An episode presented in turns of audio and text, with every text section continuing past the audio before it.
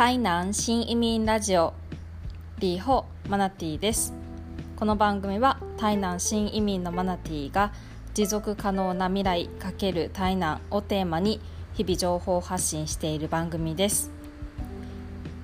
バリ島の話を前回から続けています。バリ島の歴史と観光産業についてお話ししたいと思います。本編へレッツゴー。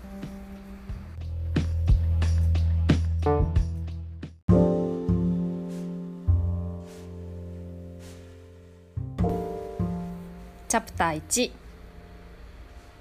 もともとは農耕社会で温厚な人々。もともとバリは農耕社会です。豊かなな、えー、湖がありまして湖からの水を使った農業が盛んに行われていたそうです。スバックという伝統的な水利組合があって、まあ、日本の昔の村のような農業グループですね。そういったグループが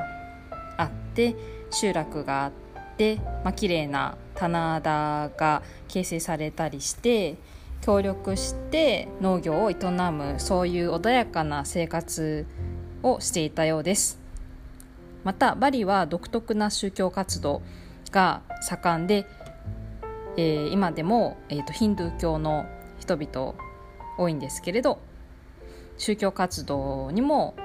すごくたくさんの時間を使っているっていう印象、まあ、今でも結構宗教活動たくさん行われているんだなってバリに行ったらすごく感じると思います。また余った時間で芸術やあの彫刻などの活動をしていったそうです。あの宗教的なあの彫刻やそういった芸術作品がたくさん今でも作られています温厚な性格の人々、まあ、農耕社会であったっていうことはすごく日本と台湾なんかに似ているなって感じました。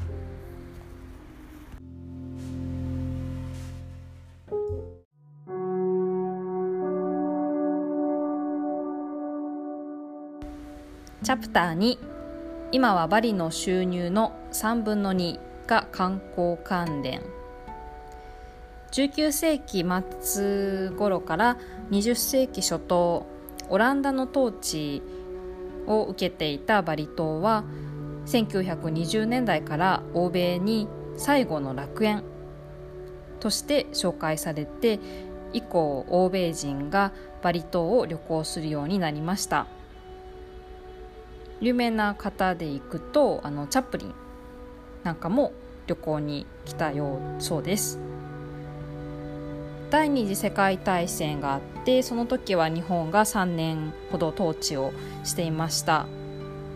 でその後インドネシアは独立っていう流れになったんですがスカルノさんの時代とても、まあ、悲惨な大虐殺行われました、まあ、そういったちょっとあの国内が乱れた時代過ぎてスハルトによる開発独裁化になってバリ島は一気にですね観光開発が始まりました。1970年代以降観光客はどんどん増えていきました。日本人もすごく多くてあの新婚旅行でバリ島に行くのが流行った時代もあったようです。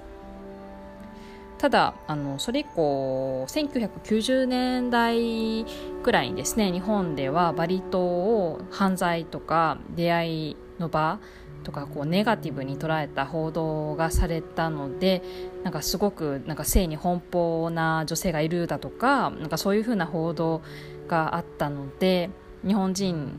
は結構あのバリから足が遠のいてですね、まあ、ハワイなんかは今でも人気ですけど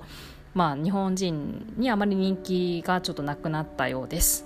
それ以降はなんかオーストラリア人だとか、まあ、欧米人。最近は結構中国人の方がたくさん観光に来ているそういった一大観光地になっているそういったことです。次回も、えっと、バリの話をしたいと思います。ではまた次回。再会。